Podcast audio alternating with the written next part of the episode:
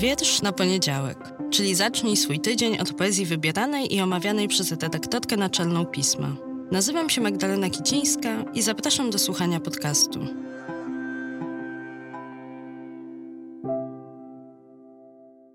Cześć, dzień dobry.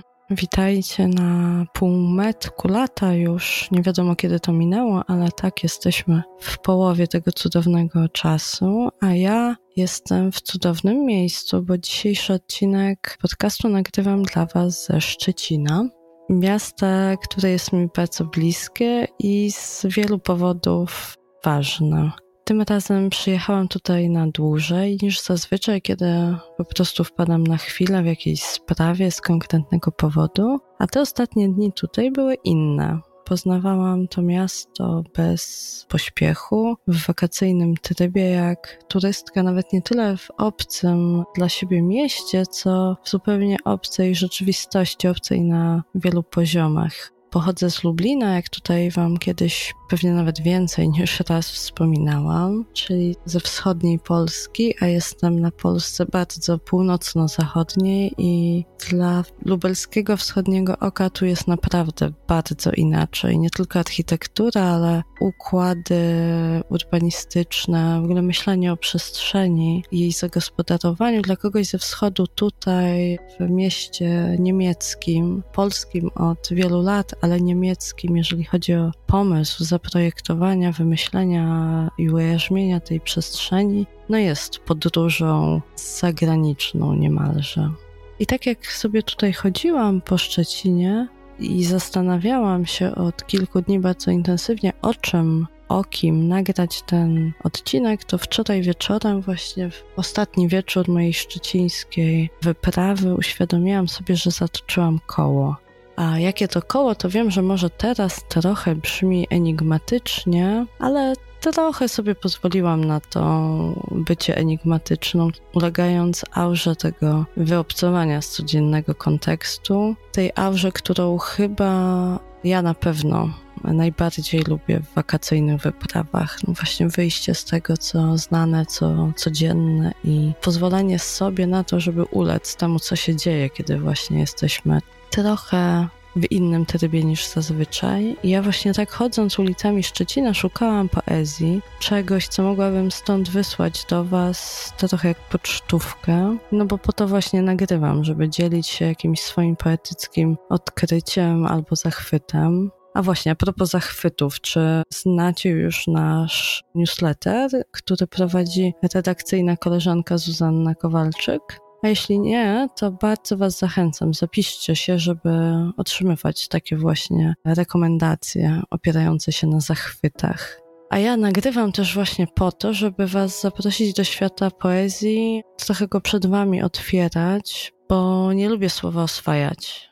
Poezja to nie jest dzikie zwierzę, które próbujemy złamać czy ujarzmić. Nie może nią być, bo jest kwintesencją wolności, czymś nie do złapania na smycz.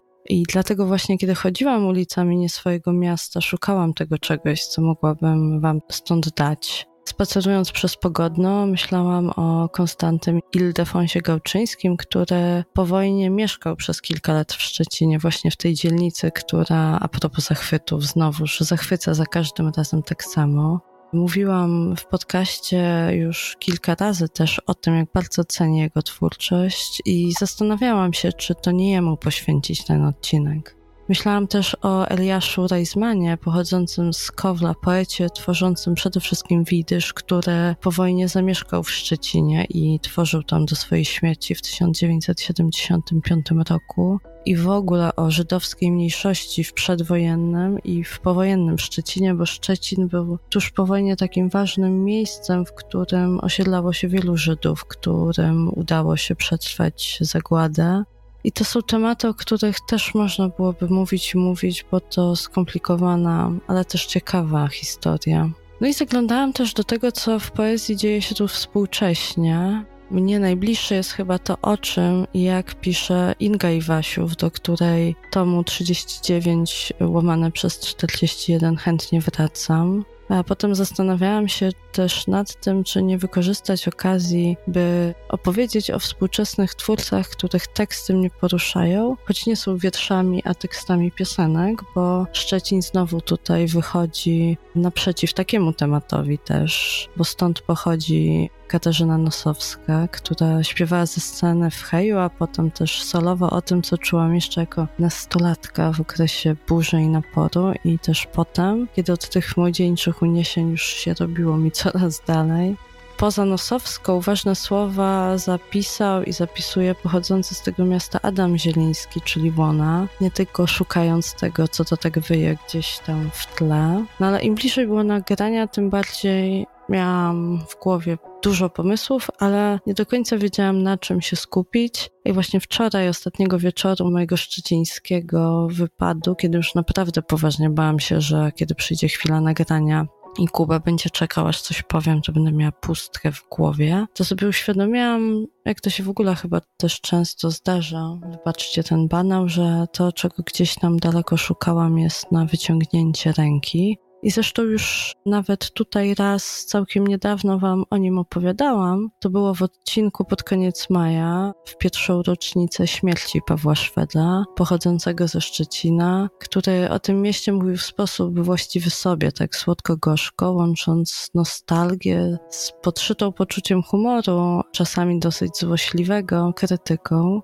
Szwed był wydawcą, założycielem wydawnictwa Wielka Litera, który w młodości pisał wiersze publikowane m.in. w Republice Nowej, a po jego śmierci wiele z nich wynalazł, gdzieś wygrzebał ze swojego przepasnego archiwum Paweł Dunin-Wąsowicz i właśnie z tego wyboru Dunina Wąsowicza wybrałam dla was wiersz. Bo chodząc ulicami tego miasta, znanego z zapośredniczonych opowieści Pawła, przypomniałam sobie o jego wierszach. Może też dlatego, że w tych miejscach, w których byłam w tych dniach, gdzieś pojawiła się podobna energia do tej energii, z których powstały, nie wiem, może to jest nadinterpretacja, może udzielił mi się nastrój półmetka lata, który jest jak taka długa, rozciągnięta w czasie niedziela, ale przez chwilę udało mi się wierzyć, że tak właśnie mogło być.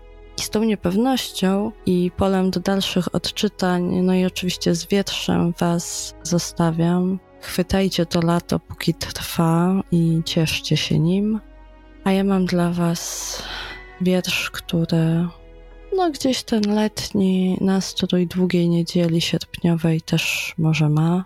Wiersz pod tytułem Znudzeni, publikowany w Lampie Iskrze Bożej w 1994 roku.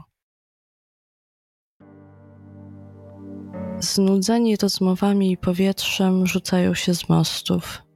Niedostrzegalnie wchodzą między nas i drzewa.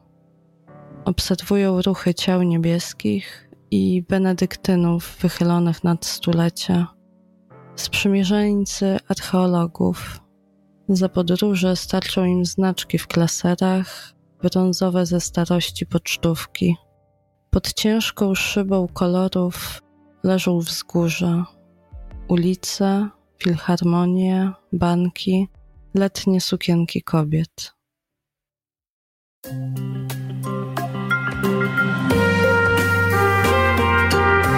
Pismo.